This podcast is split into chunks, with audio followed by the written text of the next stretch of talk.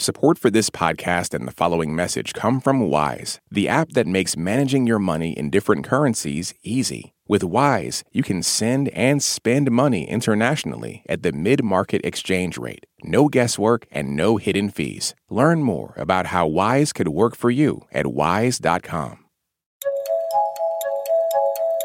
This is State of Ukraine. I'm Steve Inskeep with NPR's best reporting on a war that is changing the world. What can the United States do about atrocities in Ukraine? Images of bodies in the streets of a Kiev suburb have captured the attention of the world. Reporters are now in Bucha, from which Russian troops withdrew last week, so the video is backed up by eyewitness accounts today. A woman said Russian troops detained her husband and he later turned up dead. She buried him in the garden. Survivors said other people were shot while driving and were dumped in a mass grave. All of this according to AP correspondents who were there. Today, President Biden talked of a war crimes trial for Russian President Vladimir Putin. It's not clear how the leader of a nuclear armed nation would be brought to such a trial, but Europeans are sending investigators to Bucha. Russia wanted to discuss its version of events at the United Nations this week. Russia talks of it all being a fake. Instead, the United Nations will discuss something else kicking Russia out of the UN Human Rights Council. Linda Thomas Greenfield, the U.S. ambassador to the United Nations, has been traveling in Romania next to Ukraine, and she told NPR's Michel Martin she wants to work on expelling Russia from the Council this week. It's more than symbolic, and it does have force because it continues what we have started, and that is to isolate Russia and to call them out for what they're doing. They have a narrative that what they're doing is normal. This is not normal they will hear from the entire world that we will not continue to allow their misinformation, their their propaganda to be used in a, on a UN platform. You know, there are other members of the Human Rights Council that have records of human rights records that the other parts of the world deem questionable. I'm thinking specifically of China, Venezuela, some might argue Eritrea, Sudan. Um, you can anticipate Russia will argue that Russia is being held to a higher standard, and that they will argue that this is all made up. I mean, how does the U.S. Russia should be held to a higher standard. They are a permanent member of the Security Council. They have a responsibility uh, to behave uh, and and purport themselves like a country that cares about the UN Charter, that cares about UN values, and it's clear they they do not. I mean, how do you respond to that when Russia has been saying that this is all fake, that these are crisis actors, and that it's just all made up? I mean, how do you penetrate you that? keep exposing them. And we know that this is Russia's uh, propaganda. We know it's misinformation, but we know the truth. And we have to make sure that everyone else knows the truth as Is well. there anything else the U.S. can do, perhaps unilaterally or with, in partnership with allies, apart from the steps that you're taking at the, at the United Nations? We are continuing to look at every uh, option we have on the table to uh, call Russia out, to isolate Russia, uh, to unify the world uh, against Russia. And in fact, I think we've been extraordinarily successful in unifying the world. I don't think he expected that NATO would unify in the face of his uh, extraordinary uh, atrocities. Uh, but he's seen that he has he he actually has succeeded in unifying us, something I don't think he wanted to do. I just want to point out that we're conducting this conversation at the train station where some refugee services have been set up because many people are coming across. So what you're hearing now is literally train announcements. Let's go to the main purpose of your visit, which is to thank these two countries who have become both destinations and transit centers for refugees. You announced in the, in the course of your visit here, but earlier in Moldova, a large $50 million aid package for Moldova. What is that for? Why, why is it necessary? Well, it's necessary to support uh, the government and the people of Moldova. Uh, Moldova is one of the poorest countries in Europe. Uh, it's a small country. Uh, having uh, thousands of refugees pour into their border has had a tremendous impact, and it's been challenging for them both on in terms of their economy and, and their budget. And that $50 million is intended to uh, provide them with support, for example, uh, support at the border in, in receiving refugees. what, what is are they seeing a different group of people coming across now? I know in both countries, it, what had been a flood has become something of a trickle. There's still like a couple hundred people coming across every day. Are you seeing different kinds of people from earlier? What, what yeah. are you seeing? I'm hearing is still uh, in the thousand a day mm-hmm. in in uh, in both countries. What I'm hearing is that the initial move were people who were moving before the situation got uh, worse. They were in their cars, uh, they were with their families, they were not as traumatized. What we're seeing now are people who are truly traumatized. I talked to a young woman yesterday, and she said her, her apartment was destroyed in front of her eyes. Hmm. Uh, and I'm told that as I met with some of the uh, medical personnel today, uh, that they're seeing uh, people who require a lot of psychological support. What's it been like for you, if you don't mind my asking? It's been emotional. Uh, it's been painful to see how horrific one man's actions can have on on these refugees. And we've seen the pictures of the buildings uh, that have been uh, completely destroyed. But what you and I have seen here in, in Romania and in Moldova are people. We're seeing people whose lives have been destroyed. Madam Ambassador, thank you for speaking with us. I'm sorry about the circumstances, but thank you for spending this time with us and today. Thank you so much for all of your reporting. She spoke with Michel Martin in Romania, one base for aid to Ukraine.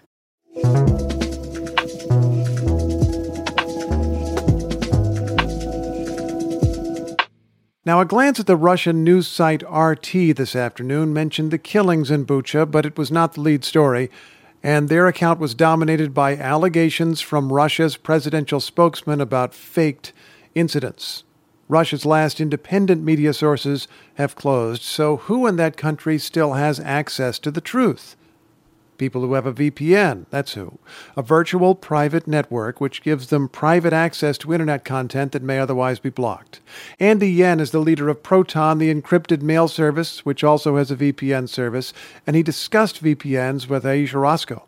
Could you just start by giving us your simplest explanation of how a VPN works?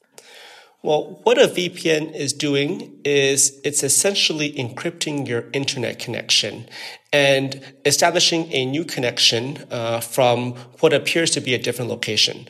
So, in the situation when you have censorship, uh, like today in Russia, what a VPN does is it creates an encrypted tunnel or connection uh, to a server outside of Russia, uh, and that network and that server outside of Russia uh, doesn't uh, face censorship, and through there you're able to access information resources that are maybe blocked in the country that you're actually based in. And so, how has use of your products changed since the beginning of the war? Well, VPNs have many purposes. Uh, and, you know, a lot of it is actually security and privacy. So even mm-hmm. before the start of the war, in fact, there were VPN users in Russia, just like there's VPN users in the US and in Europe and in yeah. any other country. Uh, but VPNs also have the added advantage of being a very effective tool for, uh, you know, bypassing censorship in certain situations. And what we have seen in uh, Russia is actually a tenfold increase. So the usage of Proton VPN has gone up by around a thousand percent since the beginning of the war. Now, on on the one hand, it, it would sound like this is great for business. On the other hand, you know, we know that there have been sweeping financial sanctions that have made it harder for foreign companies to operate in Russia and for Russians to pay for services. So, what has that environment meant for Proton? Well, there's no means for Russian consumers to pay for services in the West. Uh, you know, credit cards are not working, PayPal is not working, uh, even SWIFT payments for, for bank transfers are not working. Uh, and in this situation, Western tech companies really have two choices, right? Um, one is you can pull out of the country and stop serving customers because you can't make money from it anymore. And this is indeed the path that most businesses have taken. If you want to stay in the country, uh, all you can really do is offer your services for free. So today, the, the people in Russia that are using um, Proton services, whether it's Proton Mail or Proton VPN, uh, even if they have invoices that are due, uh, we're simply not charging them and waiving uh, the fees uh, because that's the only way in which we can, you know, maintain services for them. But will you be able to to keep that up long term? Because you know, it doesn't seem like this conflict is going to end anytime soon. Yes. Well, we are clearly, of course, losing money uh, today on every single Russian user because there's no means for them to pay us. Uh, but I think we have really a strong uh, moral obligation to be in there and be present and you know um, provide freedom of information in Russia for as long as possible. For for years now, uh, Russia has been trying to restrict the use of VPNs, um, and in recent weeks, the Russian government, have, you know, has criminalized speech that runs contrary to their propaganda about the war in Ukraine. What should VPN users be thinking about when they log in? Like, how safe are they? Mm even today in you know in Russia, there isn't really a track record of people being in prison for using a VPN. In fact, usage of a VPN by consumers is not actually illegal. Um, so the main concern I think consumers uh, you know in Russia and outside of Russia uh, need to be aware of when picking VPN is really that you know not all VPNs are created equal especially today in Russia, where it's mostly free VPNs. Uh, the issue that I see quite often is many free VPNs, um, you know, have business models that are not actually pro privacy.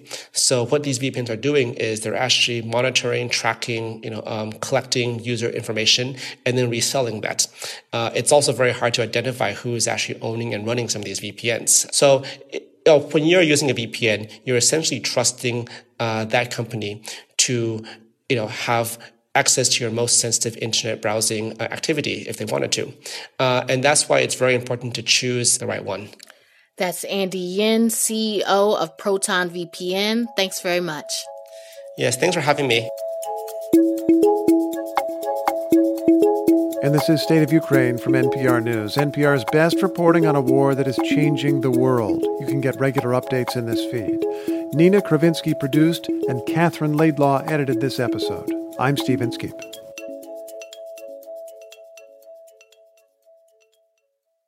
This message comes from NPR sponsor Oracle Cloud Infrastructure. OCI is the platform for database, application development, and AI needs. Do more and spend less, like Uber, 8x8, and Databricks Mosaic. Take a free test drive at oracle.com/npr. This message comes from NPR sponsor Homes.com. When you're home shopping as a parent, you have lots of questions about local schools. That's why each listing on Homes.com includes extensive reports on local schools, including photos, parent reviews, student teacher ratio, school rankings, and more. The information is from multiple trusted sources and curated by a dedicated in house research team. It's also you can make the right decision for your family. Homes.com, we've done your homework. Summer is for going to the movie theater because it's too hot to stay home. It's for driving with the windows down, listening to your favorite music. It's for stretching out while you're on vacation to gobble up a TV show. For a guide to some of the TV, movies, and music we are most excited about this summer, listen to the Pop Culture Happy Hour podcast from NPR.